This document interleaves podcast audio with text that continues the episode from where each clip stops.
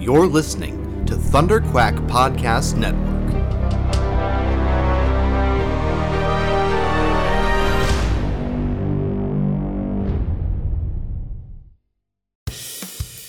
This is the Thunder Quack Podcast,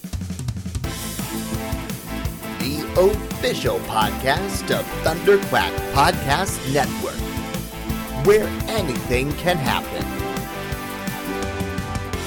So strap yourselves in and hold on to your butts. It's Thunder Quack time! Hello and welcome back to the Thunderquack podcast, the official podcast of thunderquack.com. You can get it early every Tuesday on patreon.com or wait and get it free every Friday on podcast services across the galaxy. I am one of your hosts, Michael Cohen. And I'm your other host, Amanda Conkin. And we're taking a detour. We're taking a detour to San Diego. uh, we should be talking about The Last Jedi this week.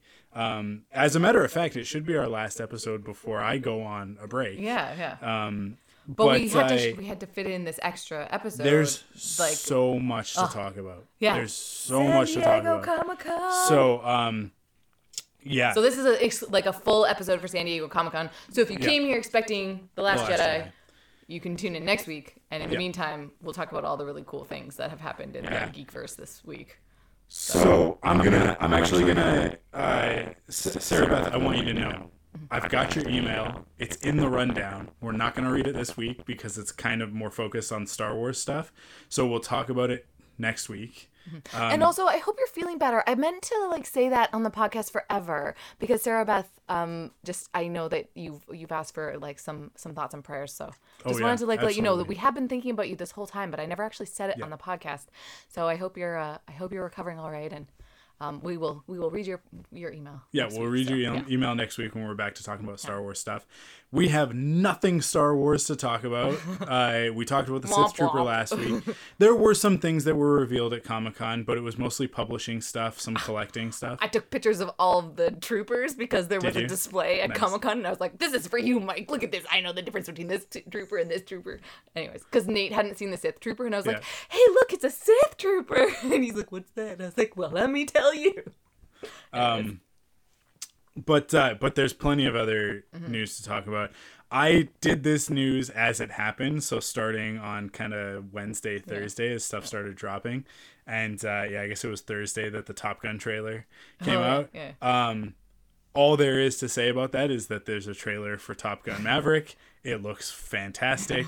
uh, Matt and I will definitely do uh, Matt Campbell. Oh, no, sorry, Matt Campbell. Matt Krinky and I will definitely do a Top Gun uh, reviewed uh, when Top Gun Maverick comes out. As a matter of fact, maybe Matt and I will do both Top Gun and Top Gun Maverick, um, just for funsies. But you can also go back and listen to Amanda and I if you're a Patreon. Well, yeah, we totally did a, a, a Top we, Gun. we did a we did a commentary for Top Gun. That So was you- one of the only movie commentaries we've ever done. Yeah. Is on Top Gun. I want to say it's the only movie commentary where we actually watched the episode as- and commented as we, yeah, were as- watching it. Yeah, Whoa. Yeah. And it's the only, the one and only time I've watched Top Gun. Like we watched it Yeah. for the first time when, like, I hadn't seen it prior. So it was really interesting that this is the first overlap in news where my boss was talking about it at work today, the Yeah. Maverick trailer, and I thought it was really interesting because it was totally like of her generation. So that's pretty cool. Um, so yeah, go watch the trailer. It's fun. Uh, there was a really great trailer for his Dark Materials, um, which is the Golden Everybody's Compass about that one, adaptation. Um, yeah, season one looks like it's going to be Golden Compass from start to finish. Uh, so theoretically, this series is three to four seasons because there are three books. So, um, but it looks it looks phenomenal. I mean, like, uh, I don't want to get into spoilers. But you were excited about this beforehand too, like Yep, before. absolutely. Yeah. um yeah I, i'm very excited about it going into it just because of the cast and, and the people that are involved um and then there was a little teaser that they put out that i was like okay this looks like it's going in the right direction. But there are a couple of things in the book. Golden compass has been banned from schools and over that's what, so the reason why i know what golden compass is is because crystal learned about it she had to read it and study it for her um, children's literature class in university um, when she was doing her bachelor's. And she read it and she was like you need to read this. I know you don't read books, but you need to read this. You will like this one. And the reason why they they studied it in her class is because it was banned for religious reasons. Like Right, like yeah. there were there were a lot of uh, uh, uh, school districts and such in the in the states that banned it because it's it it does have a very atheist, very anti-religion theme to it. Um, but it's also kind of spot on. Uh, and there's some really dark stuff that happens that is, I would say, analogous. Although the the church structure in that is related to the Catholic Church. Um, that's sort of the allegory that's going on Yeah. there, and there's some stuff that's very, very analogous to um, the more horrific things that the Catholic Church has been has been uh, accused of. Not, I say analogous because it's not literal. Like Yeah, it's yeah, a very yeah. different interpretation, but it is very much taking the childhood away from children. And uh, the Golden Compass film just went right ahead and pretended like none of that's in the story. But the thing is, is that without that part of the story, there is no story Right. Yeah. right like that integral part of in the, the, of it, yeah, at the beginning of the third act I, mean I'd, I'd have to go through it again and, and sort of break down the act structure because it's probably not three acts but it's sort of at the beginning of the third act or what i would consider probably like the fourth act if it if it's five acts that like you start to learn what's actually going on and Right. what this organization is actually doing Right. because there's this idea it's in the trailer there's this idea of like children go missing Right. and nobody ever sees them again. And then we get to a point where we find out where they've been going, and it's not good. Um, and not only did they show like, oh, the show's gonna go there, they showed stuff that was like, that's how I pictured it. Oh, and that's that's when you that's were so it. Yeah, yeah. difficult to nail because everybody has different interpretation. Now, like the book is very descriptive of these moments, Mm-hmm, so like there's a very specific thing that I uh, very sharp element uh, that uh, they nailed. Hmm. It is like like seeing that like I was like like like jolted Yeah. back Yeah. to reading the Wow. book and i remember reading that part of the book and being like i can't believe this is a ya Mm-hmm. book like when you compare it to the other stuff of the time like hunger games it was like hunger games is pretty dark Yeah. Yeah. but this is like makes hunger games look like a you know like a rodeo as opposed to what it actually is which is children murdering each other um but yeah like i'm so excited it's a weird thing to say but i'm so excited that it's gonna go there because Well, i think it's the story at it's a very core, yeah. powerful story. Like it's i think i it's we talk about it all the time. We i say that we talk about it all the time. That's how often we talk about it. The idea of genre storytelling allowing people to sort of see things from a perspective that they might not have been able to to look at things before. And i think that this piece of media done properly will have that effect that there will be some people that um, will start to sort of see religious organizations a little bit more for what they are um, i'm not condemning religion by the way the organizations are the problem not necessarily the belief structures And I But- you use the word organization, I use the word institution. Sure, institution's like overall, like all Yeah. institutions are super problematic. And so Yeah. when you put heart and, and, and pathos into yeah uh, certain ones, it's yeah, so i like i'm really really excited and the cast is fantastic. Um uh, uh Iorek uh, is is perfect. He's the armored bear. Um uh, yeah it's it's gonna be good. It's gonna be Yeah. really really good. It's gonna be a, a good successor to uh, uh game of thrones and all of that. Although I think The Witcher is going to take that mantle. I think Witcher's going to come in and be like the oh, did you like Game of Thrones? Well, this is your new thing to watch. but Henry Cavill. yeah, um, I will say I'm super bummed I didn't go see the Witcher panel. yeah, But it's just Hall H man is so it's bananas. It's it's it is. It's As Gwen bananas. Stefani would say, B A N A N A S. Yeah. That's Um, yeah. please always quote Gwen Stefani I- on whenever- the podcast. Whenever I say something is bananas, that's the next thing that I say to quote Gwen Stefani. Um, but yeah, his Dark Materials. If you haven't watched that trailer yet, go check it out. Uh, the last thing that I'll talk about before we get into our big topic uh, is the Star Trek Picard trailer. Um, we talked a little bit about Star Trek last week, I think. Maybe I think so. Yeah, We- yeah. We kind of Just got like- into it a little bit. yeah, you don't also- care, right? I mean, I like the reboot like universe. Yeah. So, but I'm not. This I is don't not the know that. Yeah, universe. exactly. I don't know anything the really about the original, timeline, yeah. but I quite appreciate. Um, So okay, so here's Yeah. the thing. This is and it isn't the original and the reboot. Yeah. It's it's both actually. So in the reboot Star Trek, uh, the timeline that that exists in is called the Kelvin timeline because it refers to the beginning of the story when the Kelvin is destroyed by the by the uh, Romulan ship, right? Um, and and uh, uh, Kirk's father dies, uh, Thor. Um, th- that's a whole other thing. But so that creates the Kelvin timeline, which is this offshoot. It's a total tangent. It's a separate timeline. The original timeline, um, in that original timeline, the time that Spock comes back from is the furthest in the future that we've gone until Picard comes out in in the Star Trek official canon timeline, right? oh, it's actually he, like that Spock because he's old Spock, Yeah, and, and yeah, he's Vulcans and. Romulans lived for a really long time, hundreds of years, right? Um, that he's actually like post Voyager, post all no of way. the I didn't know that. That's so Yeah. cool. Okay. So in that timeline, what's happened is I I I believe Data two, the second Data, because Data originally dies uh, in First Contact. Spoilers for First Contact. Um, but then they find the guy who built Data built a bunch of Datas. Like Data is sort of like the final one because he was the he was perfected. Right. Um, Picard finds another one. They find a, a an older model of Data. They put them together, and he's like, he's like an even dumber version of Data from season one. He doesn't understand anything. He doesn't get human emotions. Blah blah. blah. He's kind of goofy. Um, but over time, obviously, he he adapts and he learns, and that's how that's what Data was about. He slowly became human. Um, and so we're further in the future, and that second Data has become the captain of the Enterprise.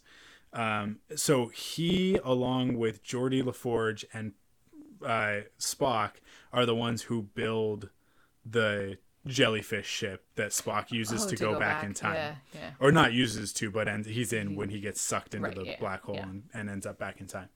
Um, I love the jellyfish ship is totally evocative of what it is. that's what that's what it's commonly referred to. But um, in that timeline, Picard is the ambassador to Romulus when it gets destroyed. So in the series Picard, the idea is that we're dealing with him because that timeline continues forward after that moment, even though the timeline then splits off into Yeah. the Kelvin timeline. Mm-hmm. The original timeline still exists, Right. right? Discovery takes place in the original timeline as well, but it kind of messes things up because it's very different. And Yeah.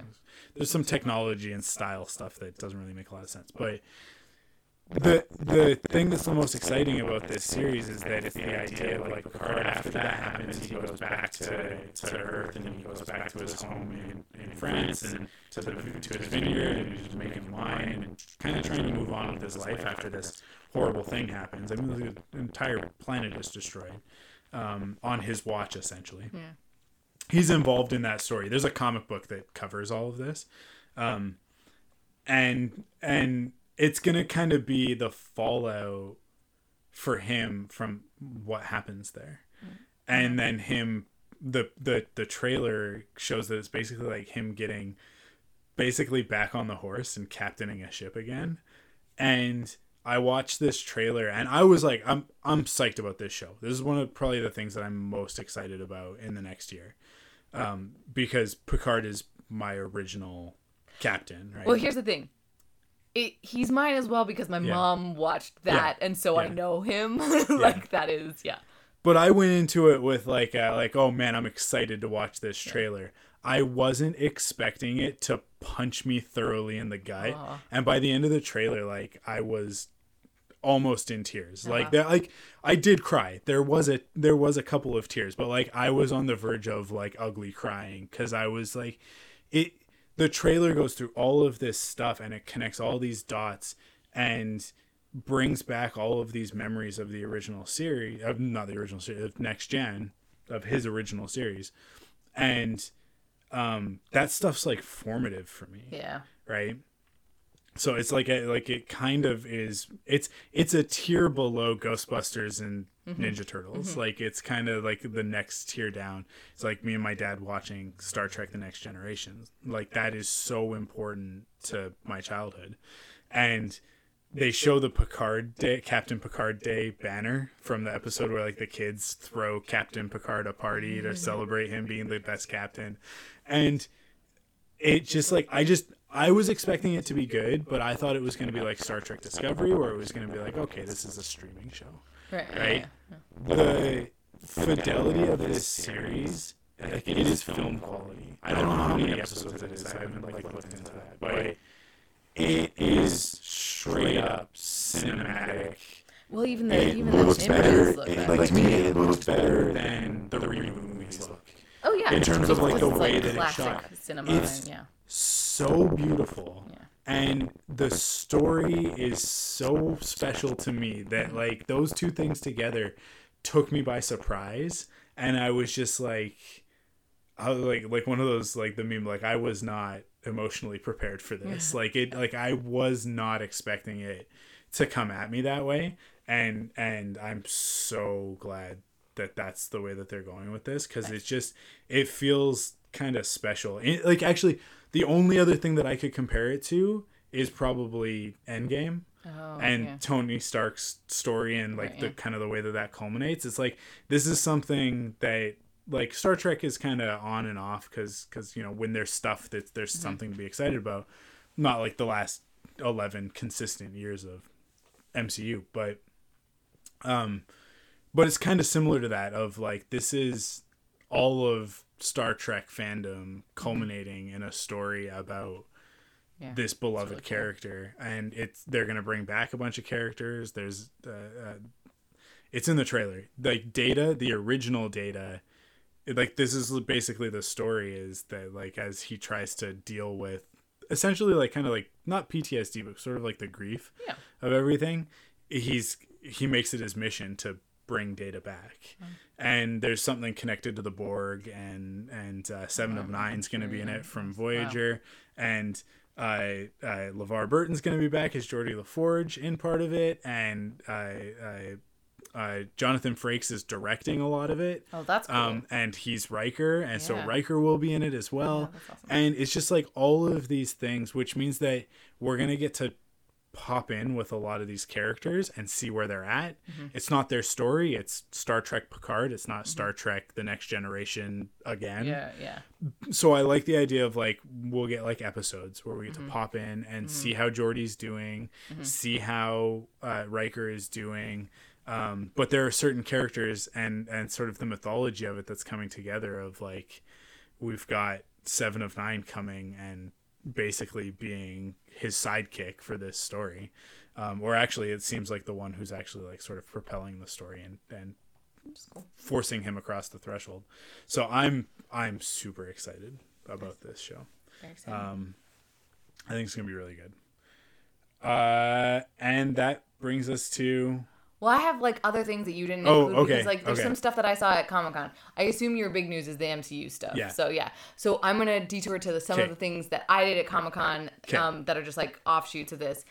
The first one that I think is really cool leaving from Vancouver is that I flew to San Diego with the cast and crew of The Order, the YA like Okay. Netflix series, Yeah, yeah, yeah. and I flew back from San Diego to Vancouver with the cast of Riverdale. I just think that this is just like was there people- tension on the flight back because uh, Lili Reinhart and Cole Sprouse just broke up? Did they? yeah, they just broke up. No way. Yeah. Okay, it was really weird because I tried not to be like a weirdo, but like when I when I came to the airport, I saw like KJ needs to dye his hair when he's traveling or something because he, it's so bright and red and it's like so obviously that you are Archie.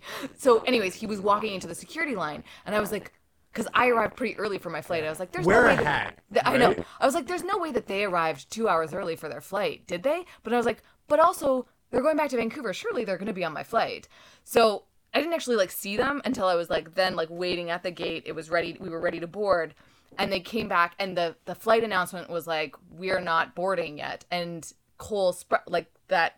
Cole, Dylan, which one? Cole. Cole okay, was came up and they were having a conversation about like let's just go back and wait until they call. But I think the girls stayed out because when I got on the plane, all the girls were on the plane, but the guys were not. So now that, was you the say that, that was the like, thing oh, all weekend. Maybe there's like, a thing. Yeah, that was the thing all weekend of like they were kind of in these two like like like KJ and Cole were kind of over here, and then the girls were all over Really here, interesting. and like yeah, like it's it's so That's good. so I- funny.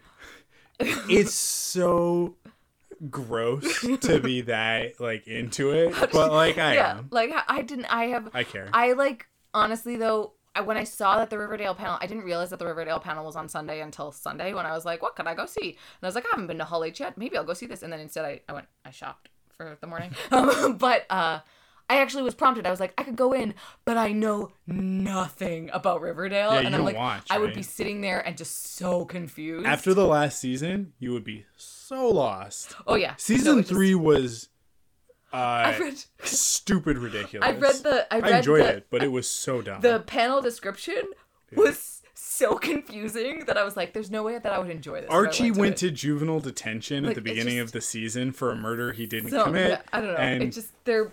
Anyways, which put him on this whole path. he became a boxer for some reason. I just like it. Yeah. It, Anyways, I I didn't, but it was just kind of a fun, a fun thing without it being super weird. But like Yeah. that, I was like, oh, I identify. Really, I just know Cole and KJ. Like I know what they look like. But then when I was getting on the plane, I was like, that girl looks familiar. I was like, oh, that's Veronica.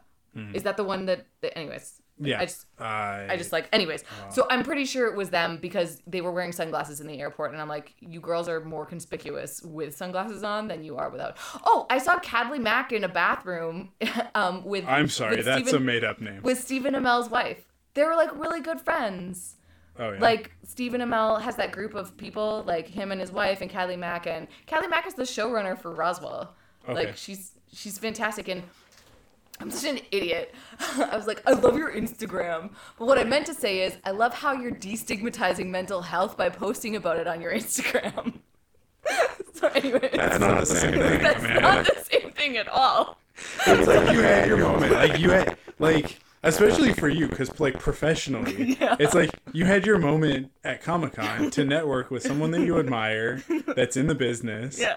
that you look up to and, and could could potentially be a good connection and you were like i Well, I'm trying. I was trying not to bother her. I was washing my hands and being like, "Why does this person look really familiar?" And they're like standing there, like putting their lipstick on and like chatting right before the arrow panel. And I was like, "Oh, what's I, I think Cassandra is Yeah. Stephen Amell's wife." Yeah. So, anyways, so her and Cassandra were like in the bathroom, and I was like, "What am I gonna say?" And I was like, "Instagram."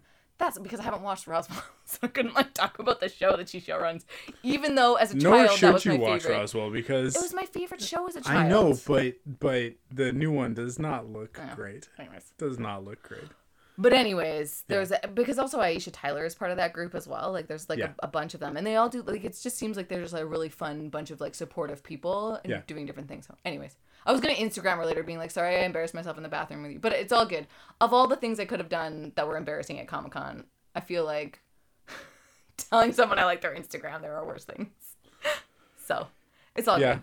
Um. Anyways, the one thing that I did do that was that was quite fun, and the one time I took advantage of my press badge because I'm a terrible I'm a terrible press person. I didn't go to like the press rooms because I didn't contact any of the press people. Like I didn't like really follow through with that. So really, I was just like covering stuff outside of it. But the Amazon Prime, like I was on the Amazon Prime distribution list, so I went to the Amazon Prime Carnival Row screening and party. yeah Um, people carnival row is a show it's a show. So here's the thing with Carnival Row. I had not heard of it until I got to Comic Con. Yeah. And it is advertised absolutely everywhere at Comic Con that by the time I went to the party, I wasn't going to go to it originally, but by the time I, I, I was like, I'm interested in this show because the way that it was advertised, first of all, I didn't realize Orlando Bloom was coming back. So it's starring Orlando Bloom and Cara I don't know how you say her last name. DeFergermi, something with a D.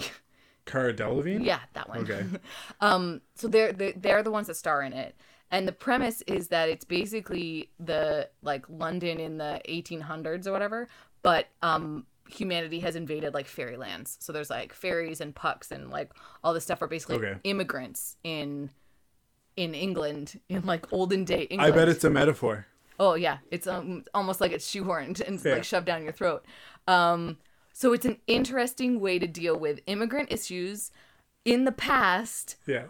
with fairies, and like it's a, it's an odd and and basically what it is is he's an inspector and he's solving Yeah. fairy crimes, so or fairy murders. It's a and and they like So they it's fables. they come in basically yeah. It's like the idea that she Hollywood, starts with her get it together. Just make fables. Fables. Yeah, I just- I yeah, don't just don't understand understand why why this can't happen. Yeah. Just make fables. But anyways, Don't make it with Orlando Bloom, please. oh, but I love Orlando Bloom. That's fantastic. I'm happy for you. But don't make fables with no, Orlando Fable, Bloom. he wouldn't. He wouldn't fit with it. I do have to say the funnest or the weirdest part. Funnest. I don't know. I don't know what to say about it. Is when people try to like be like, oh well, there's an EW party next door, so I guess the stars can't come to this panel. But um, the three of them had been walking around in mascot costumes that everybody clearly knew it was them because why would you be wearing a mascot costume? That's the worst disguise at this clearly like nobody's Yeah. dressed up It- at this I'm party. gonna I'm gonna give John Boyega the credit for this because I think he was one of the first ones to really do this. He just put a stormtrooper mask on. Yeah, that's all you gotta do. Like, Like, like, just his street simple. clothes, and then he just put a stormtrooper mask on at Star Wars Celebration in in uh, uh, 2015, and uh, probably walked past him. Yeah.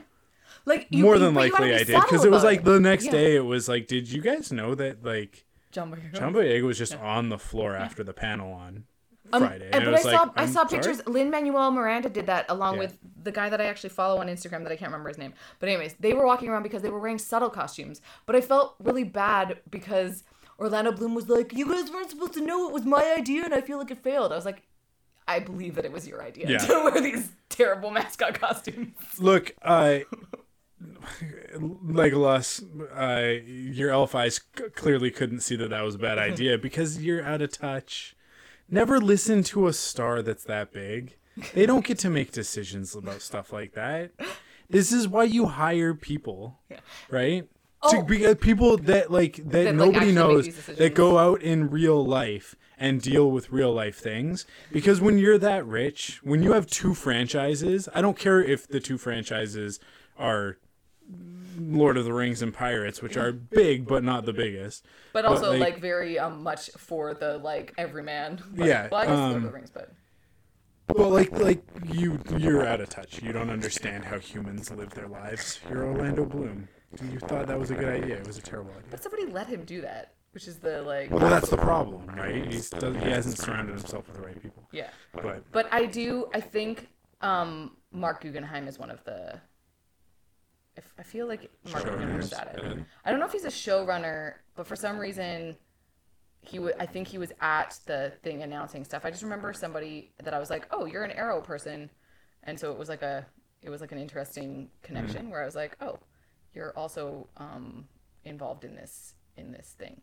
But it might not be. It might not have been him. It might have been somebody else that was from. But for some reason, I want to say that it was anyways i can i can like i can actually like look up this information and have real information to provide you but anyways i watched the first two episodes um i'm not allowed to really like you're not really allowed to talk about it it doesn't come out it's but it's a prime series so it'll be streaming on prime which i feel like it would it would play all right if you could watch it consecutively but it is um yeah it's like a little darker like it's a little like more of a like dram- drama. The special effects are fantastic Yeah. i will say. Like the the way like the fair like the realism of the fairies is quite good.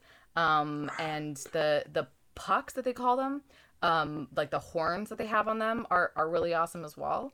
Um and the thing that got me excited about it is i love when worlds can do lore really well and so the um the thing that had got me interested in it is that in in one of the buses there was like the slogan for it is like no critch is a good critch and it made me realize i was like critch oh, it's slang for creature, and you can already tell that critch is a slang for like right. And so I love Yeah. it when worlds can build on things that we know as humans, like puck. That's what you know thi- that that's like a like a like a hoofed. This is like, why thing. YA stuff Yeah. Connects so well. Yeah. Because one of the things that they do, it, it, takes a second to connect these dots, but you have to really think about it. And and uh, uh, it's actually one of the reasons why why um, Hunger Games is kind of the the odd man out on this. But a Mm-hmm. lot of YA goes into Harry Potter is the best example, right? Of like the sorting into houses. And Right. uh, Golden Compass is very similar. Of like everybody has a, a daemon, and your daemon is unique to you, and we can make a quiz on the internet to Yeah, determine yeah, what kind of is, daemon yeah. you have. Um, but it's that because you're trying to connect to a to a young audience, being YA, Yeah. right? You're the thing that teenagers identify with is individuality. right, right? Yeah, So it turns out that teenagers identify with that, but um, human beings identify with that really strongly. yeah, yeah. Uh, Not I, just I- teenagers. I, I- like individuality, identity, uh, tribalism, all of that stuff, to the point where like people lie about their their Hogwarts house because they want to be considered a Hufflepuff, even though they're probably not. Um, so many people who are like, I'm a Hufflepuff, and I'm like, you've never done a silly thing in your life. Um, yeah, you are you are absolutely a Gryffindor, and you should be ashamed of it. Um, what are you? Are you a Gryffindor? No. Uh, Heck no, What are you? Slytherin all You're the way, baby. Okay. Well, I mean, Same I thing. haven't really taken the quiz, Same so people thing. get mad at me. But I'm like a Slytherclaw. You haven't done it took, a lot, Pottermore? it took a lot of time, and I didn't feel like doing it. You're the It worst. was lot. You're the It worst. took a lot of energy. You're the worst. I know. I'm a Ravenclaw, in case people are, Oh, care about that. Guillermo del Toro has done an episode too. Anyways, Marc Oh, really? is one of the series writing credits. That's but um, that's so difficult for me because on the one hand, I don't want to support anything that Marc Guggenheim does.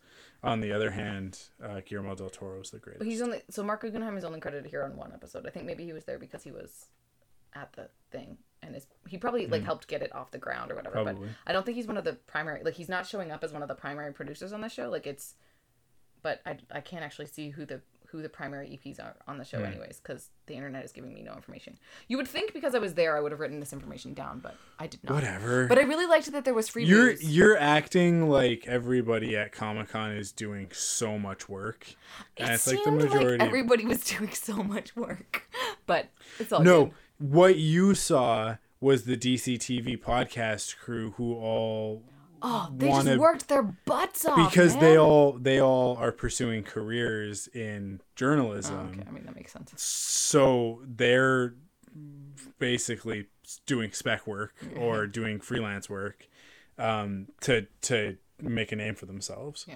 You have a career and a job that paid for you to go there. Yeah, yeah, yeah. So you don't care, just like I don't care, Mm-hmm. right? Like like I care in the sense of like I want to go and then I want to be able to talk about stuff Yeah, on yeah, podcasts, yeah. but I don't. I'm not gonna do the. the Yeah, they're all like writers and like I'm doing like I'm not I'm not gonna like have my stuff, my fedora with the press badge in it Yeah. going like hey what's the scoop on the th-? I don't care yeah. Mm-hmm. right? Like if I can talk to Stephen Amell I'll talk to Stephen Amell. If I can talk to James Arnold Taylor I'll talk to James Arnold Taylor.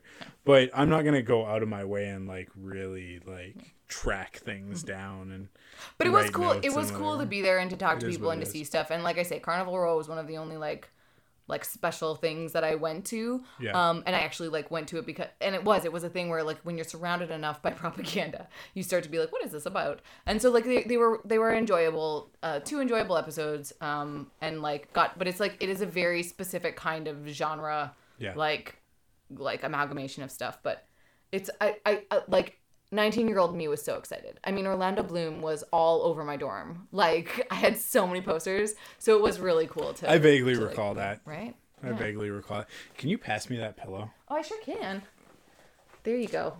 this chair's so I know. I'm. I feel so, so bad every time I'm sitting here, but then also I'm gonna continue to sit here because it's my comfortable, so- posterior just fell asleep and i was like that's no good that's not a good place to be in Anyways, those were my those were my other like Comic Con things aside from like Arrow, which of course like I Yeah. went to the Arrow panel.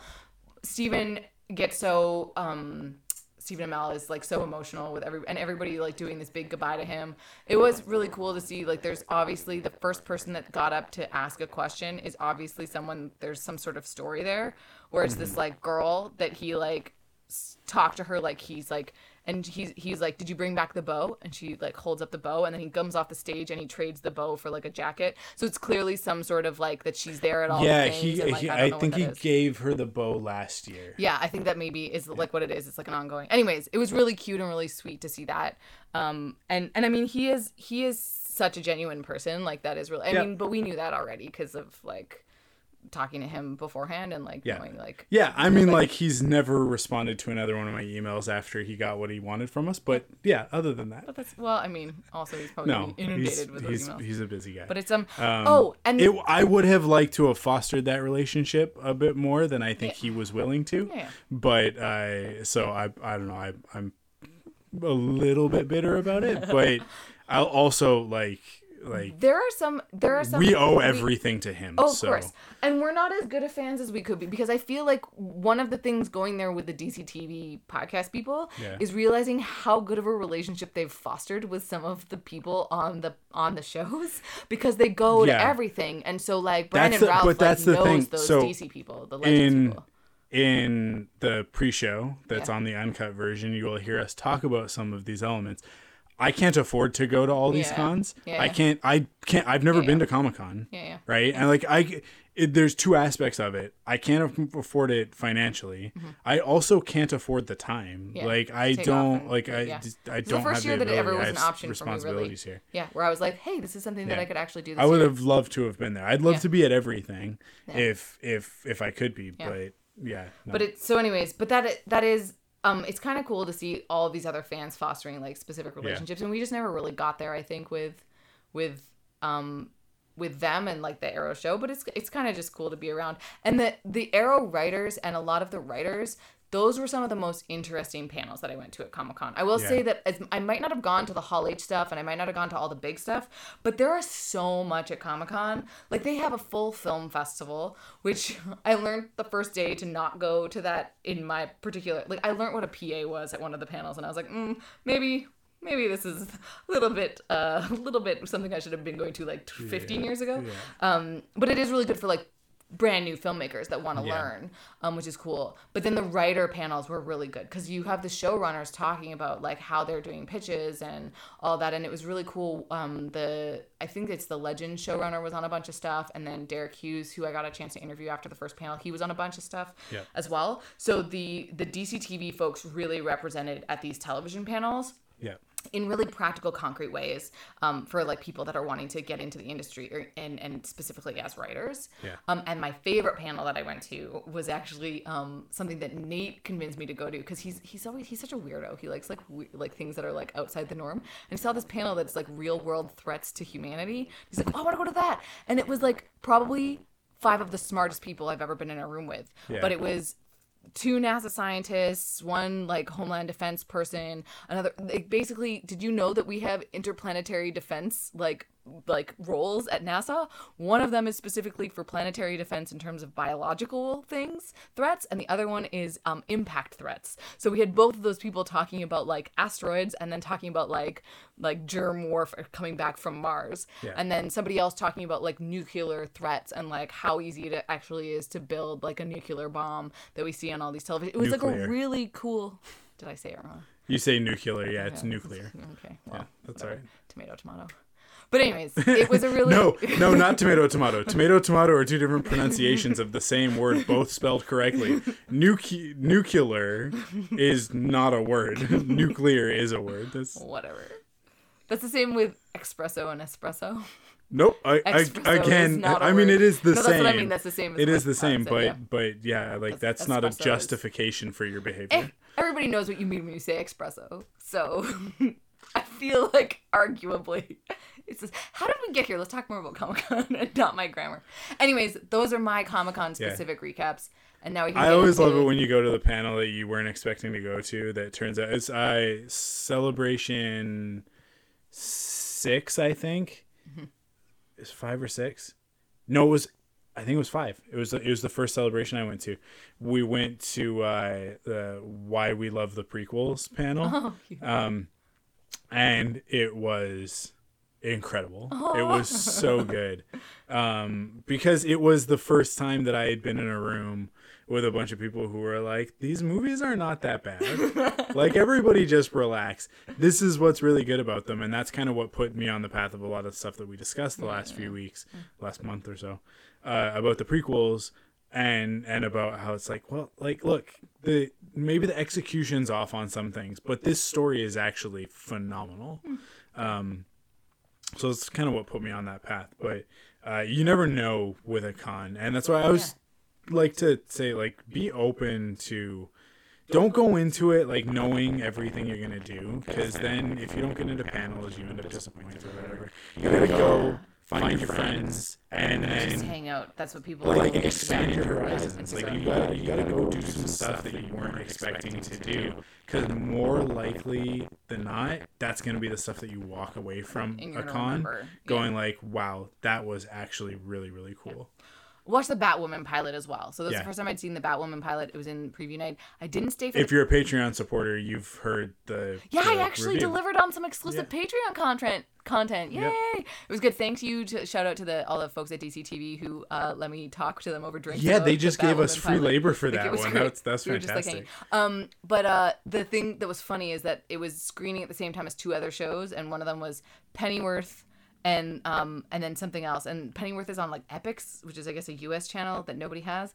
But I don't know Batman well enough, and I was like, you know, like I was like Pennyworth, like from It, and I was like, oh wait, wait, wait, Pennywise yeah.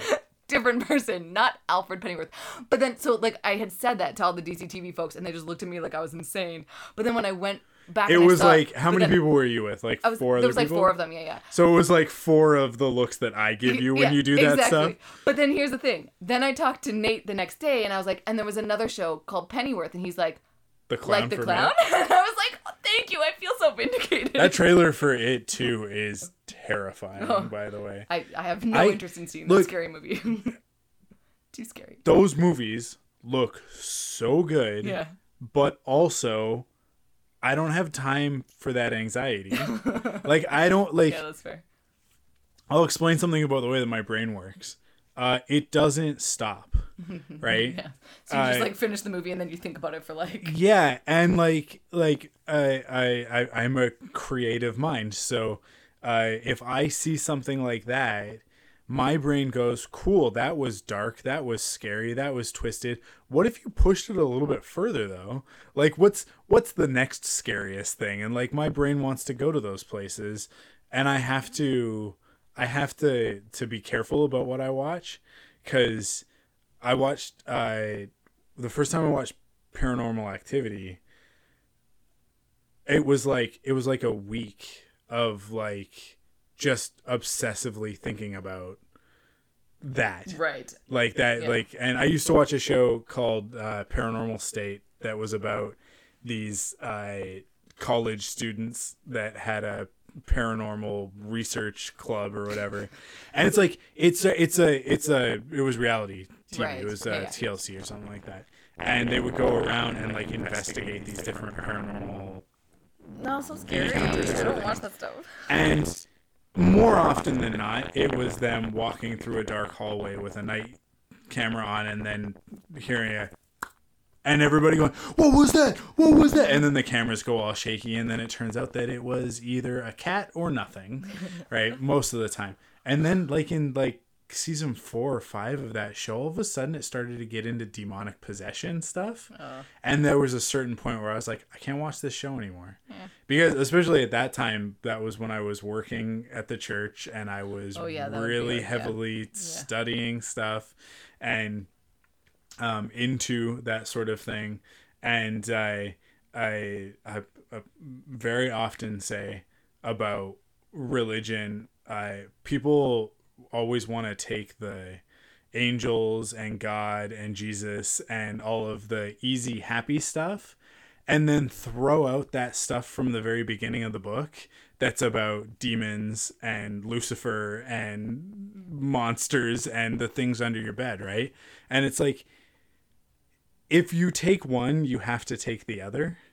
So if you're gonna have faith and believe in God and angels, etc., you also have to you have to take the flip side of that coin. Like it's the Yeah. the the Taoist element of it of like like you can't have light without darkness and vice versa.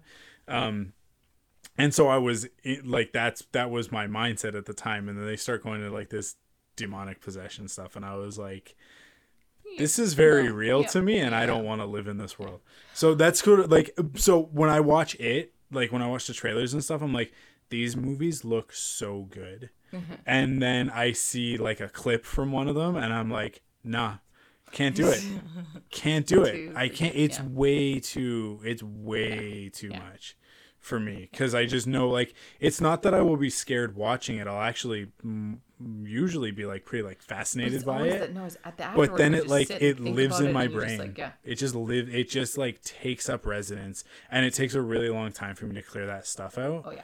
Um I because cause, like similar to like if i go to a marvel movie and then like for the next two weeks i'm Yeah, yeah. obsessed with that right it's the same thing i just it's just the way that my brain works and Oh, i can't trust that No, and I can't I can't do horror in any way. Like it, it really like honestly like being just like oh it just like yeah it freaks me right Yeah. out. So I know. let's actually get to the hard veer into the big Yeah, topic yeah. uh, and the big topic is of course the marvel hall h uh, panel from saturday night where we got the announcement of everything Simu. Liu, I'm so excited. Yeah. Yay! Yeah, I love um, him before everybody else loved him. I loved him. We are going to go through this in order Okay, sorry. for You can- release. You can drive it. So I it's what it's 10 things were were announced. So I'm just going to run through them really quickly and then we're going to go one by one. Black Widow, May 1st, 2020. Okay, so that's the next MCU movie. Mm-hmm. Uh fall 2020, The Falcon and the Winter Soldier. That's a TV series though, right? Disney Plus series, yeah. Uh, November sixth, 2020, The Eternals, which is a movie.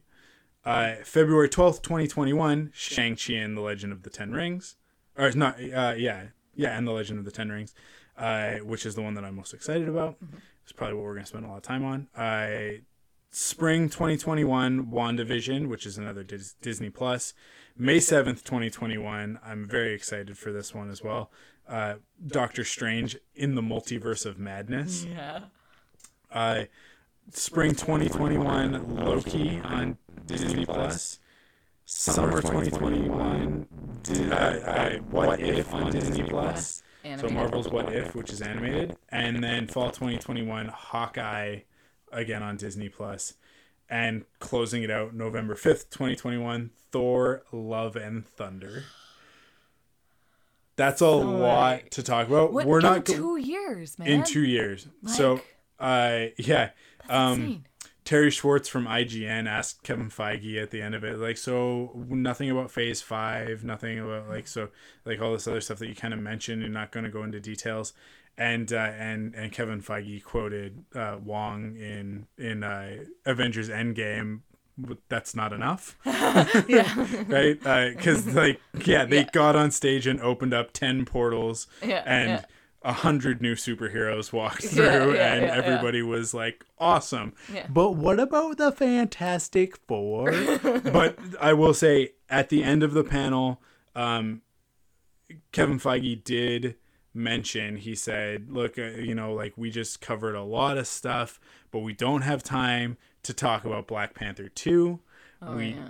don't have time to get into Captain Marvel 2, Guardians of the Galaxy 3. We don't have time for that. We don't even have time for Fantastic 4. I didn't even get to say the word mutants. it's like like, he goes through all this stuff Yeah. uh, and he's like this is my favorite part of what he said. He's like, "Those are all rumors. You guys have heard rumors. Those are all the rumors that are out there."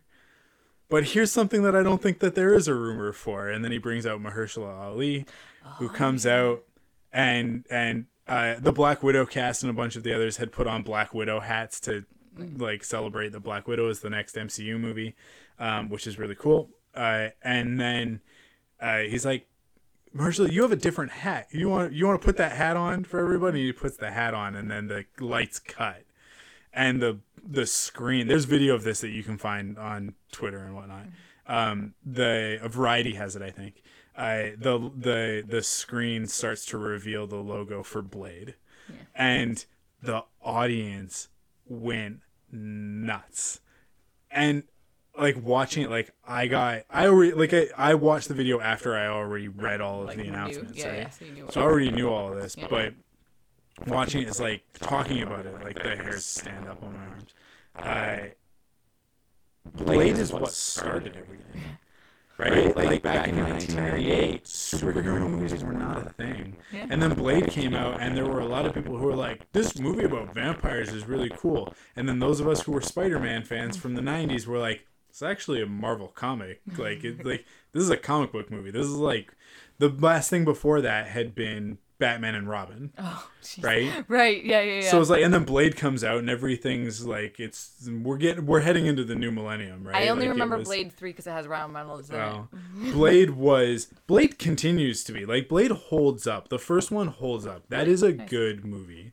Um, but it defined the whole black leather trench coat, uh, shiny chrome weapons superhero thing that then X Men would continue, and then even Spider Man would have to a certain degree, and uh, and would continue into everything else until we get to the MCU, and then we get to actual comic book stuff.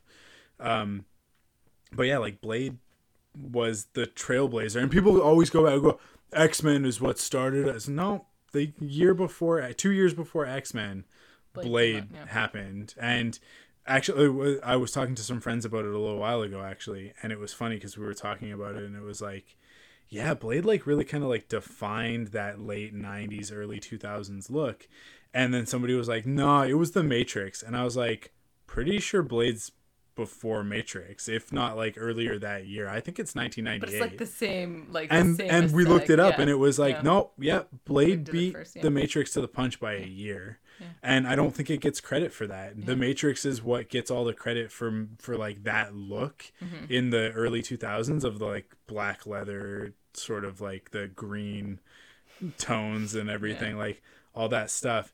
Um but blade actually is the one that that that pioneered that and started the the superhero movie revolution right? Um Oh yeah. The, I, which and so it's so exciting that Mahershala Ali is the one that that's going to be playing Blade in this in this new version. Apparently, like the story Kevin Feige tells is that after he won his second Academy Award, Mahershala Ali he called up Marvel Studios and was like set set up a meeting with Kevin Feige. I want to come and talk about something, and he said like when Mahershala Ali calls, like you take that meeting. yeah, yeah, yeah. And it's so funny because Kevin Feige is literally on the top of Hollywood right now. Like he is the most successful producer in the history of Hollywood. Mm-hmm. And he's like, when this guy says, Hey, I want to play, you go, What do you want to do? And he walked in and was like, Blade. At which point Kevin Feige was like, "We're gonna make it happen." So like they don't have a director, they don't really have producers it, they don't have a script. They have the character and they have Mahershala Ali, and that is great. that's all you need for me to be like, "Yeah, wow. I'm in." Like I I I had posted um like I don't know who half these characters are. I don't know the Eternals. I don't know Shang Chi. I don't know a lot of these uh, supporting characters that are coming in, and some like all all the the whole supporting cast in Black Widow foreign to me.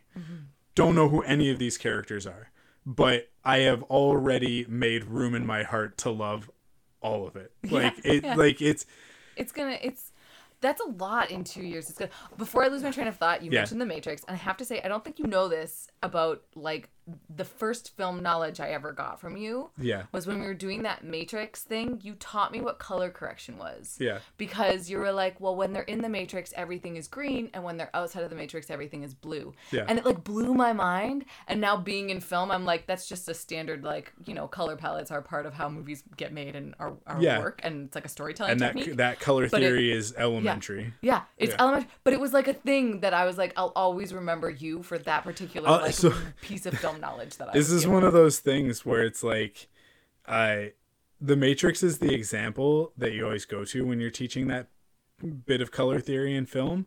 It is not a good example And uh, explain why. It's like when I say that, like, saying that this is a perfect segue breaks your segue. the color theory and the way that it's pulled off in The Matrix, the reason why it's a perfect example to go to is because it is so obtrusive on the storytelling, right? Like, it hits you over the head on, uh, like, like it's it's just like Everywhere. Yeah. here we go. Like Yeah. it like Yeah. it's green. That means we're in the matrix. It's blue. That means we're in the real world. And it's like it's so heavily color corrected in both directions that you can tell the difference.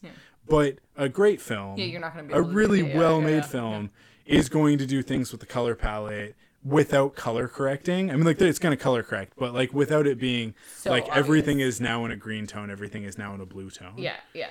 right like like Yeah. um i don't know what's a really good example Um, i'm hard pressed to think of a really good actually i i, I the last jedi is a really good example Of, like, because there's it- a there the the color red in that movie is is conflict right and i it pops up a few times uh, and and like most notably in in Snoke's throne room and on Crait. But like if you pay attention to the color red in that movie, which symbolizes obviously the Sith and the dark side and Kylo Ren, it's uh it's it's very important in it. And you notice that like Rey's story when she's not interacting with Kylo Ren, there's like no red. It's always like Just, like, greens and whatever. blues and it's like these lush environments. So yeah. I think this is this is the website. that's good color theory. The colors of motion is Yeah. brilliant it's a brilliant website um, where you can go and see all the movies like just the colors of movies Yeah. from a frame of each one and you can see how color theory works in a way that Yep. i had never Yeah. like thought of before and it's brilliant and the more you like hang out with cinematographers the more and like artists and designers you start to like realize these things but like it's brilliant like you can see this visual storytelling in the colors of each like look at this this is uh addictive at like look it's just like hi- like Yeah. Alice in Wonderland is all blue and Aliens is all gray and brown. Anyways, it's a brilliant it's a brilliant website, Colors of Theory or Colors of Motion. Okay, let's go back to the beginning of Yes, this. sorry. I'm Talk sorry. about Black Widow. Yes. Um, so notable things. Uh, David Harbour from Stranger Things is going to be in it. He's basically playing the Russian version of Captain America. Uh, it's going to take place after Civil War, sort of like in the time between Civil War and uh, Infinity War. oh, okay. Yeah. I didn't know so that. it's going to okay. fill in that gap Okay. the there's another character in it um uh, this, i should have notes but um Then what then what kind of a podcast would this yeah be if you i i can't remember her name off the top of my head but um she's essentially uh like a sister to black widow to natasha and uh, she even like calls her sis and the expectation here is that this is going to be a passing of the torch Oh, so that it can go on to yeah, yeah. that that's like she will become the, the, new black widow what all of the the new A lot of- like, it's gonna be a common is, like, theme in a lot of like this. passing Yeah. off like what it is. um Yelena. Yelena, yeah. Uh, and uh, Taskmaster is in it, and that's a really big deal for comic Okay. book fans. Cool. Um, Taskmaster is cool because he his superpower is the ability to mimic any fighting style. Like he can look at you and like predict everything you're gonna do, and then use your own moves against you. So that'll be really cool against Black Widow, who's a martial artist. Um, and it has a female director. Yeah. So uh, I don't know. Ah, bad. Co- uh, no, I don't know if anybody knows any of these movies, but they seem like pretty like in the same vein of It's more Like- indie fare. yeah, uh, indie fare, but also kind of like in the like Russian spy genre. So it seems like it. It's So I think I think with this one we're going to be going back to kind of the tone of Winter Soldier and Yeah. Civil War, a little bit more of that Captain America more. vibe, Yeah. um, which is nice. It would Yeah. be cool. Yeah. Uh, Cool. So after that is Falcon and the Winter Soldier, and this is essentially going to be the story of how uh, uh, Falcon, uh, how Sam grows into the title of Captain America. So Oh yeah, yeah. a lot of people thought, myself included, that after Endgame, at the next time we heard about this show, we would see that the title had changed to Captain America and the Winter Soldier. But it hasn't. It's still the Falcon and the Winter Soldier. So that says to me that this is really going to be focused on his journey to becoming Captain America, and he won't be Captain America until the end of the series. It's Disney Plus series. They're targeting with all the Disney Plus stuff six to eight episodes, which I think is perfect. So good. This is So a sweet perfect. spot. Yeah, for sure. Um, Stranger Things was eight episodes. It was perfect. There was no Mm-hmm. I like extra. ten. I like ten episodes. I'm a ten, 10 episode. 10 is nice. Like But I think you get really you get real tight on eight. I think you, that you do six is too short because that's Good Omens is only six, and I feel like I needed at least eight to be satisfied, and ten if I'm really enjoying something. the thing about the thing about these is that so one thing is Mandalorian we've already heard is going to be released week by week. It's not going to be binged, right? So my expectation is that the MCU stuff will be similar.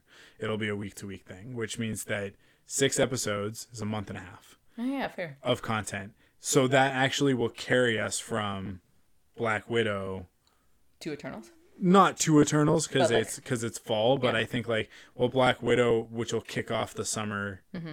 movie season, and then summer movie season will wind down. Falcon and Winter Soldier will come out, and it'll carry us into November to Eternals. So that it won't actually feel like that much of a gap. Right.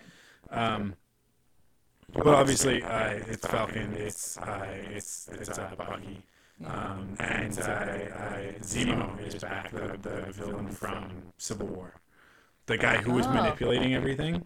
Oh, Yeah. I don't know. So, uh, so he's back, and he's got his actual comic accurate. He in the comics he wears like a purple, sort of like a. In Canada, we would call it a toque. It's like a knit they call it's like it's, it's like a mask but it's like a it's like a full face it's got like the stripes that's why i say it's like a toque What's the what's the? It's Captain America or Captain? It's a Captain America villain. uh well B- yeah baron zemo is the character Yeah. um Oh yeah, that guy. yeah He was. Uh, he no. He's the. He was in Civil War. that's what i said civil Oh. war yeah uh, Sorry. Sorry. I laughed Um, at how I misinterpreted what you said. that's okay I was like Winter Soldier. Uh and then we go into eternals uh That's Angelina Jolie, yeah. angelina jolie uh, uh richard madden uh from game of thrones robert stark uh, uh, Kumail Nanjiani, and then a bunch of other people. No, Salma Hayek's in there. I love Kumail Nanjiani. Uh, is anybody else in there that like people would actually know? Probably. Um, there might be another couple names, but um, they're not names that I'm super familiar with. Uh, but uh, sorry, what's it called again? the Eternals. The Eternals, yeah. And this is. Were people expecting the Eternals? I feel like it was. yeah, this was very heavily rumored that the Okay. Eternal. I mean, like we heard about the Eternals being in development. Okay. Um, so we figured that it was going to be in, in phase four.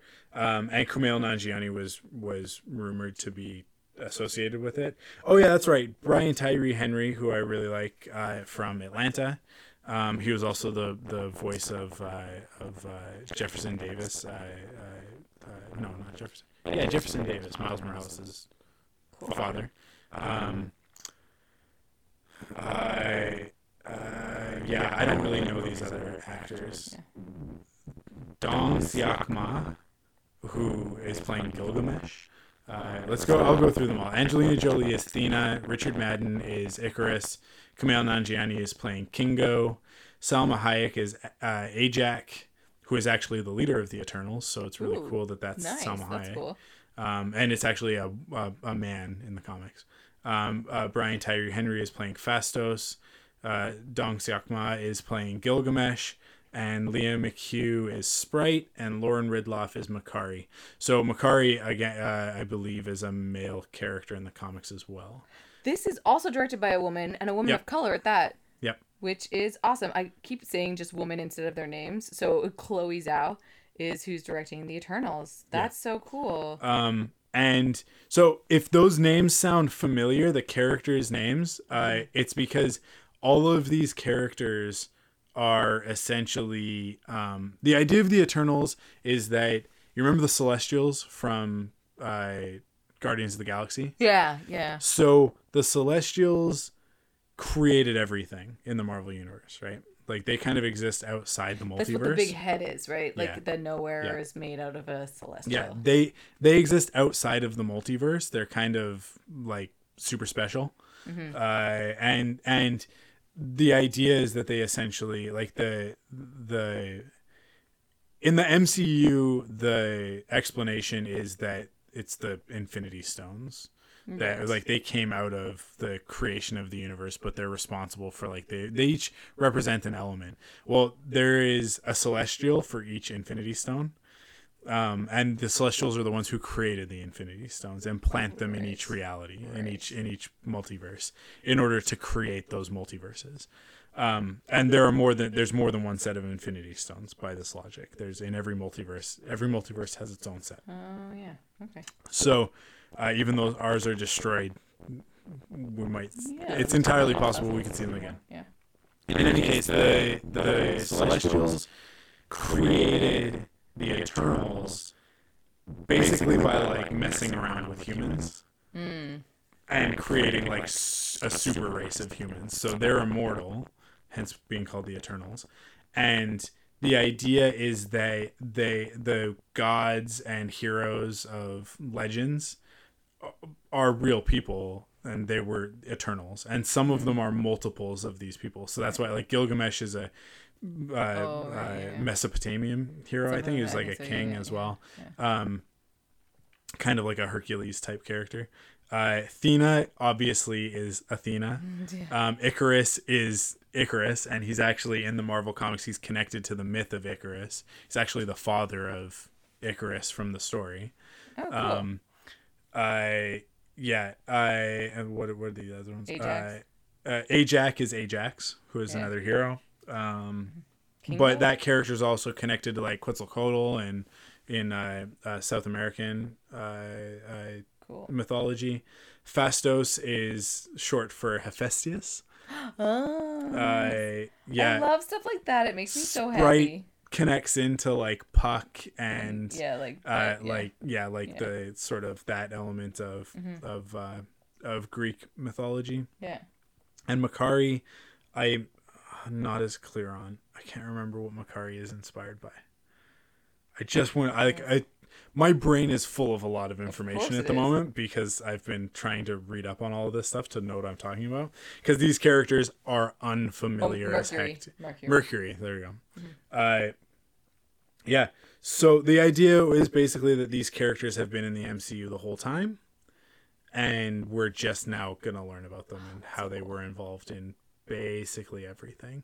And one of the expectations is that this is gonna be very tied into mutants.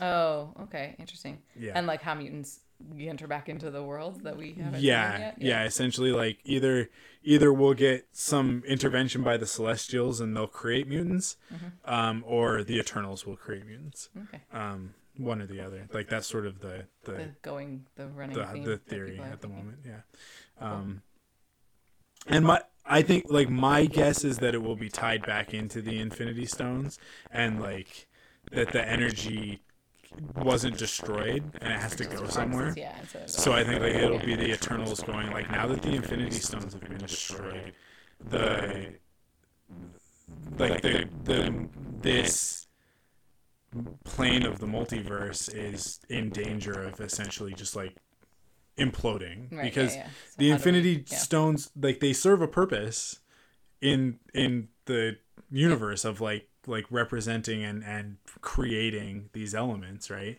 um so without them what happens Mm-hmm. and i think that's what this story will be about i think it's why it has to happen so close right to to the to uh yeah. to to the beginning of and this is a film, right? Like this, This is actually yeah. a movie that'll be yeah. So after that is Shang Chi. That's the the February uh, one for 2021. Shang Chi is uh, basically a martial artist, badass that can learn. So his superpower is that he can learn.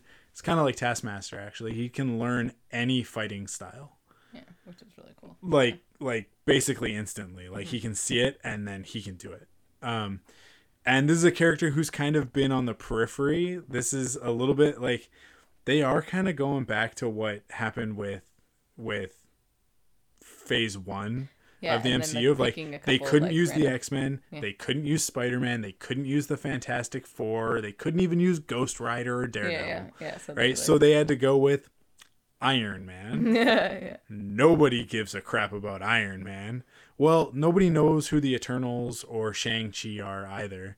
But like we've all fallen in love with Iron Man, Captain America, the Hulk. Yeah, yeah. We're gonna. Thor. It's gonna. It's again. they're they are trying to go back and do the same thing again. Yeah. And Shang-Chi is a really great example of this. This is a character that even comic fans are not super familiar with. He kind of is best known for like coming into other characters' stories when a character needs to when they they need their Yoda moment of Oh. like I've been defeated by the villain, I need to go away and learn something new in order to come back and beat the bad guy. Right? Interesting. so he's interacted with spider-man with with i think blade like with like a dozen different- characters um, across the mc uh, across the marvel comics Mm-hmm. universe um, and taught them martial arts and that sort of thing so um, this will be his origin story theoretically and you mentioned before he's going to be played by uh, Simu Liu, uh, Simu Liu, who is a Canadian actor. He's from Mississauga, which is uh, in Ontario. Be better if he was from the West Coast, but that's all right. We'll take what we can get. Um, and if you've never watched Kim's Convenience, you're doing yourself a disservice. It is a fantastic TV show. Um, it's a really great sitcom um, about a, a Korean family in Toronto that own a convenience store, Kim's Convenience, and it's just about their family. And he is, um, they're all great on the show, but he is definitely the one where you watch the show and you're like, that guy's gonna go somewhere. Um, I just started watching Kim's Convenience about a year ago, and I. and and we kind of watched a couple episodes and I was like this is good this is a good show we should watch this and then for whatever reason we didn't continue and then recently like a couple months ago Yeah, you started rewatching it. Again, we yeah. started we started watching it again and it's like the show that it's our go-to for Crystal and I when it's like because we don't have to think about it like it's you nice just put it fun. on It's you a just sitcom. There's not a lot of sitcoms Yeah. that are actually and that are like not terrible, like punch down kind of Yeah, sitcoms. like it's a little, it's a little hard. So, um, from I come from a theater background, so I actually first learned about Kim's Convenience because it's a the- it's a, like a theater play by a like prominent Canadian playwright, and so it was like performed at the at the theater company I worked at. And Okay. then so when I heard Kim's Convenience was coming as a TV series, I was like, "Oh, congratulations to that playwright for getting his work seen on a like larger stage." But it's pretty cool that it's also like it's like a Cana- like I like that it's a Canadian Yep. like content because we don't create a lot of Canadian content that actually gets an international stage. So the fact that It is two Canadian shows right show- now. It's Schitt's Creek and Kim's Yeah, Convenience. that they've These been are the able two to, like- things that are. but also- I- sorry, Letterkenny's also out there. in the world. Yeah, but like also Schitt's Creek though people knew who Eugene Levy was beforehand, whereas Kim's Convenience is the first time that something's been sort of put out into the ether and like Canadian talent is being celebrated because of something that was created by Canadians, and I just I really love that. And also, there's not a ton of Canadians in the MCU. I think we have Cobie Smulders and Evangeline Lilly, but I can't think of other Canadians really that are in. Mm-hmm. Yeah, like, no, we got a lot of prominent- Australians. I'm yeah, yeah. There's like a and lot Americans. of so it's Yeah. kind of cool, and also like awesome representation, like in Yeah. in like the Asian community. Well, and that's the great thing Awkwafina about being in it too. She's Yeah. so fantastic, and that they recognize what they're doing. Like that's the biggest thing with something like Kim's Convenience and and the and the actors that are part of it, especially him. He recognizes how important it is to see characters like like that he's going to be representing on the larger stage. Yeah. So he tweeted back in 2014, I think. It was basically, uh, okay, yeah, Captain America and Thor are pretty cool, but uh, where's Shang Chi? Yeah, yeah. And uh, it, I, I, he's kind of like he's he retweeted a bunch of his tweets Yeah, from back in the day with like LOL and Yeah, like yeah. uh, okay, uh, like we did it. it, Yeah, like sort of thing. What a good- Um, and when they announced last year that Shang Chi was coming, that Mm-hmm. it was in development, uh, he tweeted Like, "Hey, hit me up! Like Yeah, I'm I'm, I'm here." Yeah, and uh, and and now he's that's Shang it's Chi. So cool. Um, I this is an actor that I just recently have fallen in love with, and now he's going to be a part of my one of my Yeah, favorite it's, it's really cool. franchises, Yeah. and he's going to be like basically one of the characters coming into. I mean, like he's the Ten Rings is a reference to the Mandarin. Who Mandarin is an Iron Man villain.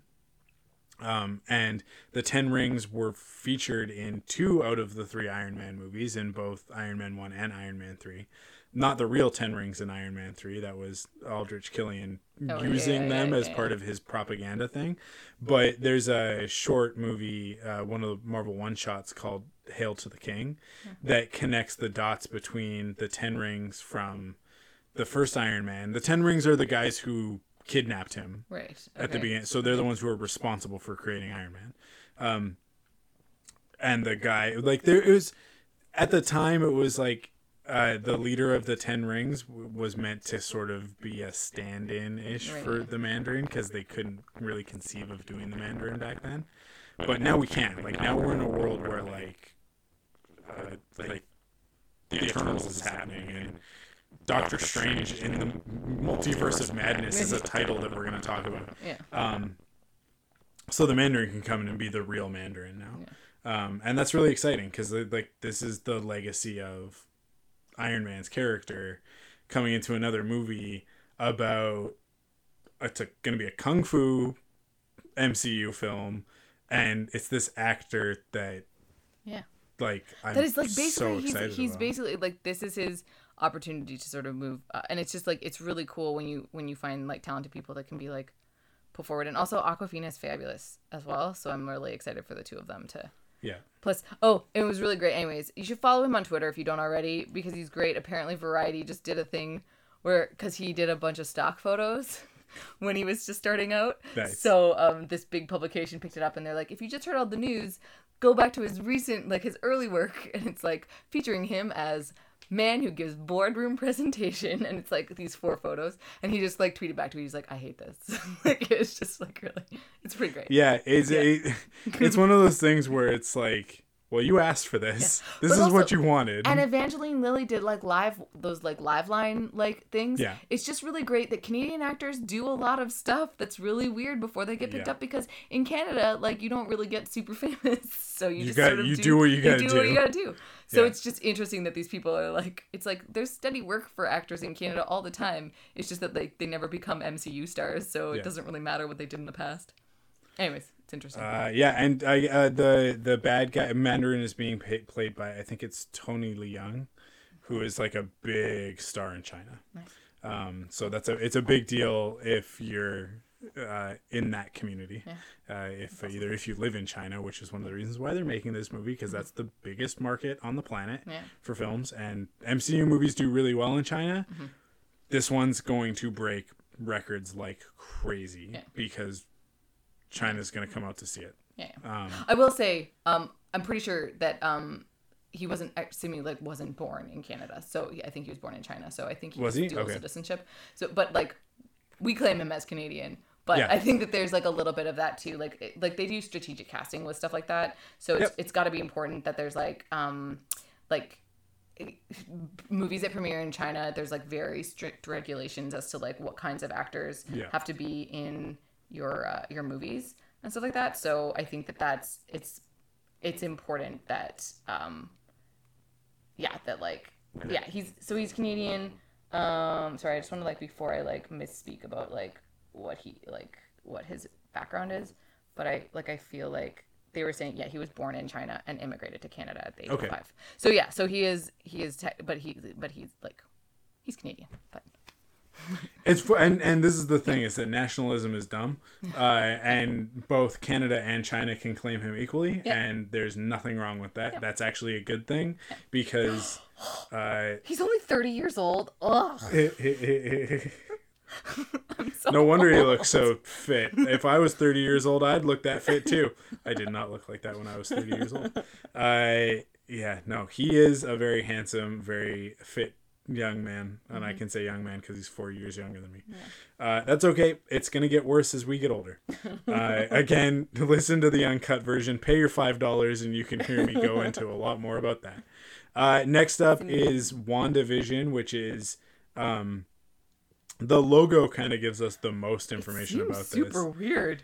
What is this show? Yeah, so Like, I'm all for it, but my also like guess here is that what we're gonna get is uh after the events of endgame we know that it takes place after endgame it stars Scarlet Witch and Vision. Vision is dead, Yeah. but Scarlet Witch has the ability to reshape reality. Her powers come from the Reality Stone, right? Her mutant powers in the comics are literally the ability to reshape reality. At one point in time, she says no more mutants, and then there are no more mutants. She changes that Oh, wow. the 616 universe into the age of uh, not uh, sorry the house of m universe. Um and it, that has lasting repercussions that are still being dealt with in marvel today. Um she absolutely has the ability to just create a pocket dimension where she is living her life with vision. And the the i don't know how much they talked about this on, on the panel but um the logo kind of makes it seem like it's going to be like a 1950s sort of nuclear family uh, sort of idea. There's a comic called Vision that, that from a couple of years ago, um, which is a, a pretty uh, pretty well known uh, story from the last few years, uh, where it's the opposite kind of um, Wanda and Vision break up and uh, like she doesn't want anything to do with him, and he goes off and he creates his own family. He creates a wife version of like a woman vision and two children, and then it goes horribly wrong um, because he creates it's an android creating androids.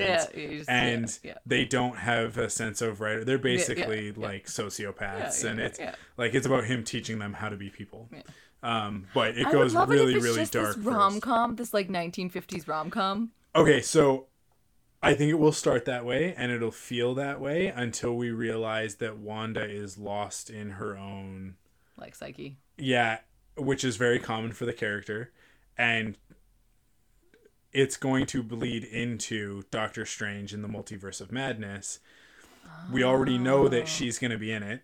That she's going to be that what Kevin Feige said is that basically Scarlet Witch in Doctor Strange 2 is like the Hulk in Thor Ragnarok. Oh, interesting. right? It's like the okay, same okay, sort yeah, of yeah. relationship where it's okay. going to be it's still his story, Yeah. but it's going to be very much about her. Okay. Um, and we we're pretty sure they didn't announce it, but Scott Derrickson, the director, has been posting a lot of stuff on Instagram and Twitter about the character Nightmare, and uh, they're her- heralding this as the first horror movie, like truly scary movie in the MCU. Scott. Derrickson is known for doing horror movies. Um, what what are his? But that's really cool. If they're like the thing that Marvel, we talked about this before. The thing that Marvel is really good Yeah. at is giving directors the platform to be who they are at their core and Yeah. hiring the right people for the right movies and like So- the yeah, feel so of like what it is Sinister is is the Oh. is the so they might make like a Doctor Strange horror movie. Yeah, That's, that's what they're making. That's cool. And the multiverse of madness is a reference to the uh, the in the mouth of madness, which is a like Lovecraft oh, cool. Cthulhu story. Um, there's actually a there's a movie from I think the '90s with Sam Neill. Um, that that is a really weird messed up. And so like um, the yeah we don't really know a lot about it yet, but the the speculation is that basically WandaVision will be about her getting lost in her own mind essentially Right. and her powers kind of taking over and Doctor Strange in the Multiverse of Madness is going to be about Doctor Strange basically having to go in and save her because she's messing up the multiverse Right. right and yeah. and more than likely the, the consequences of that are going to have to do with nightmare gaining power and then them having to team up to stop him so you're going to have the sorcerer supreme and the scarlet witch teaming up this is why Cool. these movies That's- are awesome Oh man. like when you that's see so like cool. like Yeah. look after all those portals opened up and all of those superheroes came stepping through and that last uh, half an hour of of endgame anything is possible at Yeah. this point Yeah. but like the sentence that i just said is Yeah. so much fun Yeah. it's just this is why comic books are cool and it's why the mcu gets to be cool This too is cool. Nightmare is the ruler of a dream dimension. yeah oh, Do you see how all these pieces fit together? they just fit so well. so this is where it's like they know what they're doing, man. by the time all of this gets up and running, because then we go into Loki, which is another series, which is spring 2021. It, does that take place after Infinity War as well? It takes place technically in the midst of Endgame. So this is Loki from 2012 from Endgame, the one that gets the Tesseract and blinks into. Oh, the one that like oh Because they messed up. because they messed up the timeline. So yeah. think about that. That's the Loki. This is what Kevin Feige said. That's the Loki that was just bashed around by the Hulk. oh, and then immediately Thor just- 2 hasn't happened yet. Thor Ragnarok certainly hasn't happened. No redemption. He's a villain. Interesting. He's still a bad guy. Ooh. He escapes and he goes off and does this whole thing. Huh. His mother doesn't die, so he doesn't know, like, he doesn't experience that pain and that sort of like, that one of the things that contributes to him having his redemption story in Thor Ragnarok, right? So, well, I guess in Infinity War really is where it's fulfilled. But yeah, uh, really interesting. And the idea is that he's going to be so when you look at the logo, it's a there are four different fonts to make up the the name Loki. Oh right, yeah, yeah. And the idea there, this is what we've been hearing rumors about, is that he is using the Tesseract to bounce around time and space, Ah. um, and just create mischief. He's just he's the god of mischief, and that's what that's going to be I about. love it. We'll have to wait and see what kind of repercussions that has, but I don't think we'll have long to wait and see what happens there because after that is Marvel What If, which is Oh, all right, of yeah. the stories of like what if Peggy Carter became Captain America instead of Steve Rogers, which is the first one they're going to do. It's what if will be a series of these. Like it's not going to be like one story That's like and then another story. It's like like it'll be animated like like individual stories. Um, so cool. And the first one that they've talked about is that is uh, Peggy Carter becomes Captain America, and Steve Rogers, because he doesn't get the super soldier serum, essentially Howard Stark builds him an Iron Man suit long before Iron Man exists. So basically, like a like a Mark One, like the one that Tony builds in the desert. Oh, Um, and he uses that, and she's Captain America, and the two of them go and they fight the Nazis, and I'm in, and whatever other Wow. what ifs they want to do. Yeah. So That's so the cool. cool thing about this is that it is MCU. Um, it sh- uh, it's gonna have all of the original Voice, voice actors. actors. Yeah, that's what I've heard. too, animated, like, but it's gonna be everybody coming actual- Yeah, back. which is really cool. Yeah. because they can. So Yeah. So then after that one is Hawkeye, which is going to be about Hawkeye dealing with everything that happened in Endgame and because he's no longer Ronin. yeah, and, like coming back from being Ronin. This will be his redemption story. Um, this is what Natasha sacrificed herself for. So I think that I think there are two things that the people the the biggest problem I think people had with Endgame is they didn't feel like Black Widow being one of the original Avengers, being one of the original heroes. Like she was Yeah. like the second hero that was introduced. Yeah. Um, well, I guess third because War Machine is in the first yeah. Iron Man, but um, people feel like she didn't get her proper send off like Yeah.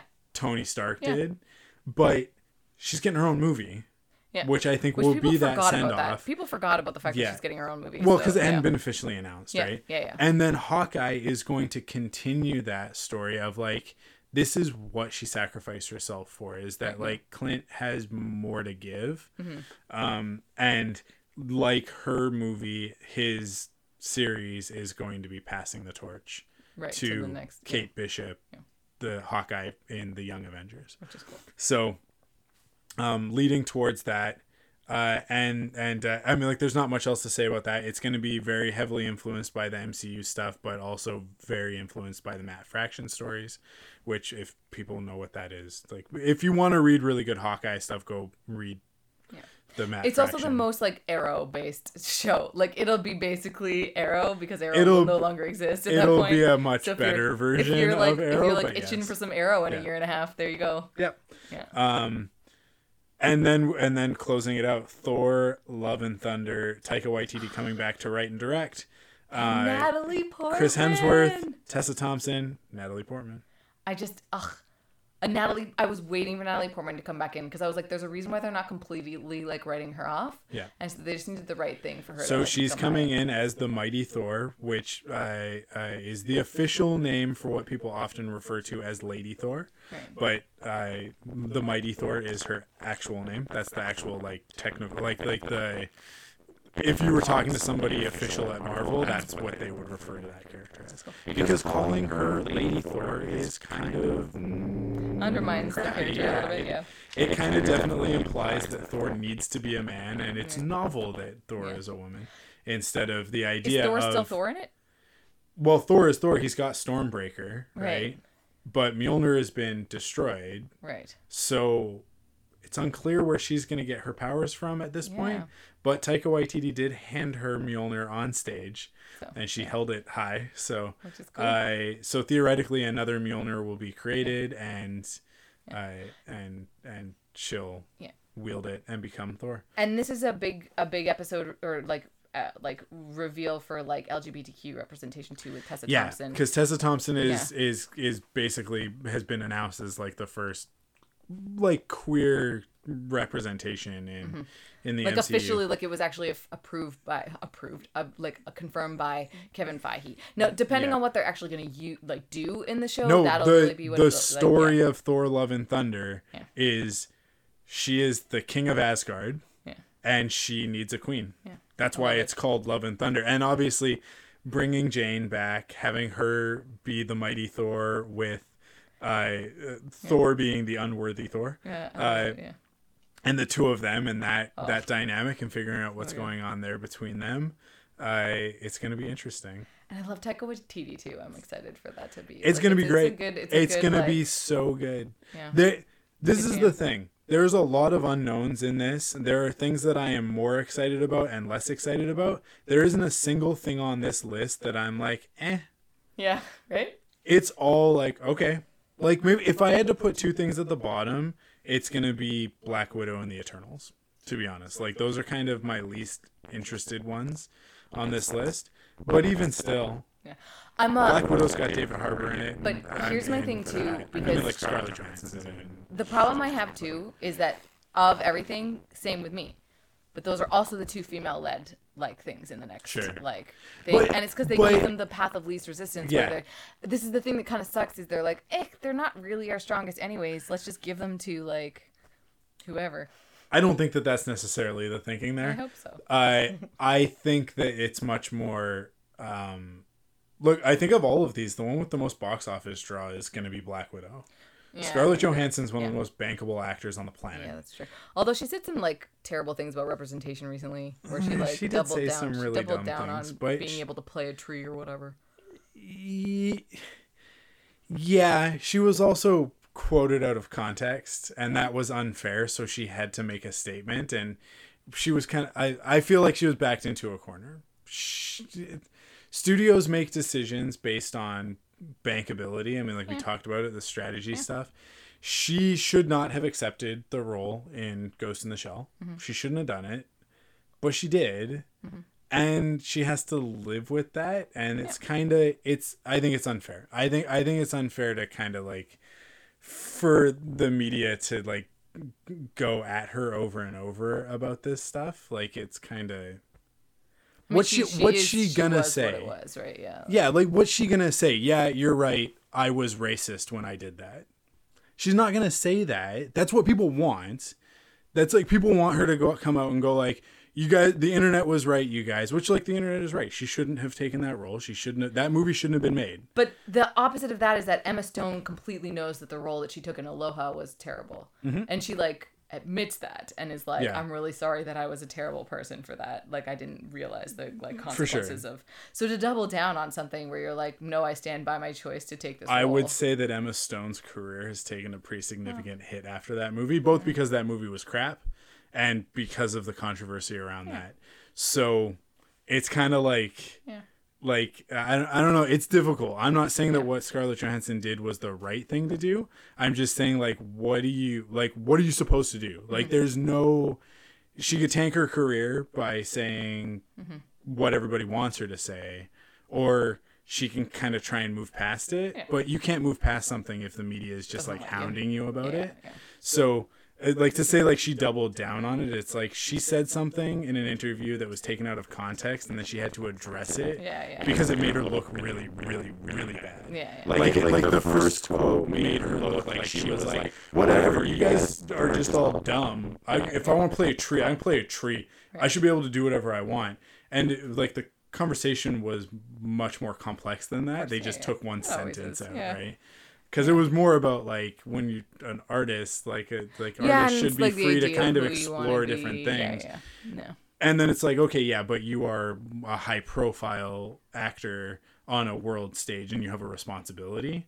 And it's sort of like like she kind of missed that Yeah, part yeah, of the yeah. conversation. Yeah. but at the same time like she's also she's also not wrong. She's not right but she's also not wrong of like actors should kind of be able to um, I think it was uh, Bryan Cranston kind of said something. He he was quoted in one of the articles that I was reading about it, where he was like, "If like I'm an actor, I get paid to play characters. Uh, studios make decisions based on what's financially best for them. That's how movies get made. So, if it makes sense for me to play a gay character, even though I'm not gay, is that okay? Because he was in a movie where he played a, a person in a wheelchair. Right. Yeah. And people were like, you should get a person who's actually in a wheelchair. And it's like, but you should also make a movie that's going to make back the money that the people put into it. So it's like, it's it's difficult. It's not. a, and it's a conversation that's changing Yeah. right now, and it's all it's all part of that conversation because it all plays into each and other and now. so this goes into and this is where I say like Kevin Feige is a very smart, a very uh, uh, intelligent, both in like the business sense, but also I think in the emotional sense, uh, producer, and that's why these movies are so successful. One of those act, I think the actor that's playing. Um, oh man, what was that character's name that I didn't know was Mercury? The- oh, M- M- M- Makkari. yeah, I there was something about I think because that's a guy in the in the actual series, right? I'm pretty sure she's, She's deaf. deaf, Yeah, yeah, right? Yeah, so they're changing that character yeah, to include a like an uh, to they they cast an actor yeah. to come in and play this character in this way as a completely new interpretation Mm-hmm. or maybe not completely new but like a new interpretation um, that is more representative and they're and they're they're not getting somebody to try to- play a deaf person yeah. like so I, I do think they they this stuff is going trying. in the right direction But in the same way that you said that there's certain things that they can do now that they couldn't do 10 years ago, Absolutely. 15 years ago. Yeah. Which is really cool. I'm excited, excited to see where stuff is like evolving to and that like there is just like a like a standard that you can see shifting in all the stuff and a lot of the stuff that was really interesting at Comic Con is that you like feel the shift and Yeah. I went to a lot I go to a lot of the female panels right but it's like that they're like the things that Me Too has done for the industry Yeah. Is just astronomical. Well, Just not like- even just for female representation but that like people are not allowed to be jerks anymore. Yeah. like when you're in a workspace and you see an intern being harassed, people are like, "Nope, you're not allowed to be a jerk to like interns." Like, But like I think I think I think this is a really good indicator that the conversation has and needs to kind of shift. Because I think people are kind of start still having a lot of the same arguments that we were having 10 years ago. And it's like look at this lineup. Black Widow female led female directed right? Uh, the Falcon and Winter Soldier you have a person of color in the lead title role.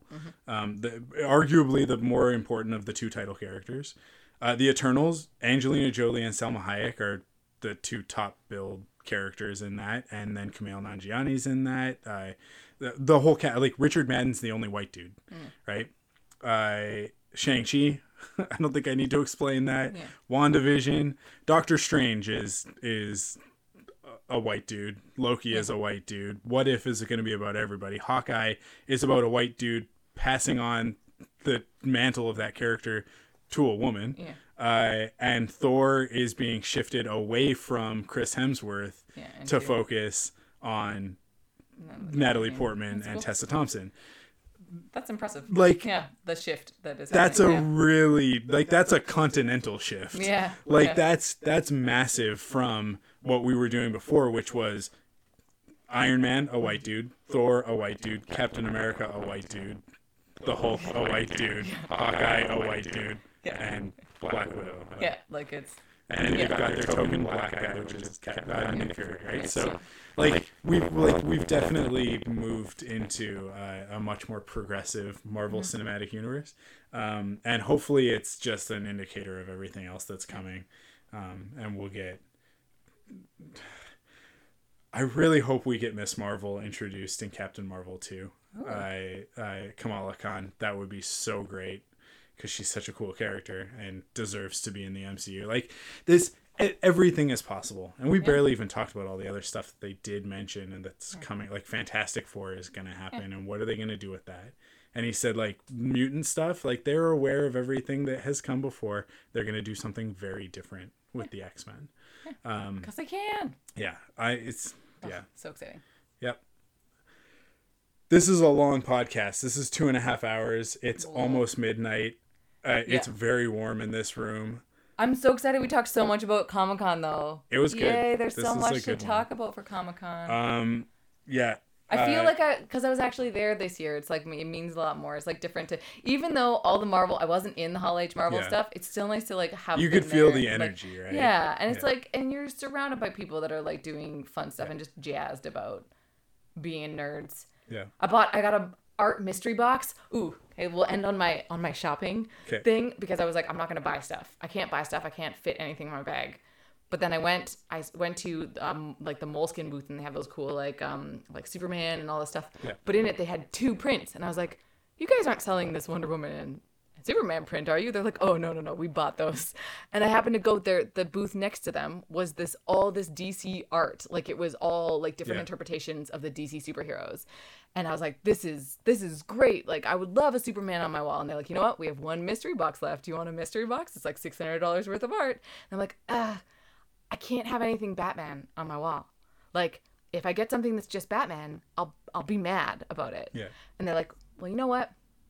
If you get something that's just Batman, we'll give you something else. And I was like, sold, man, because all the rest of it is like Wonder Woman and Yeah, like, yeah, but yeah. it's all these.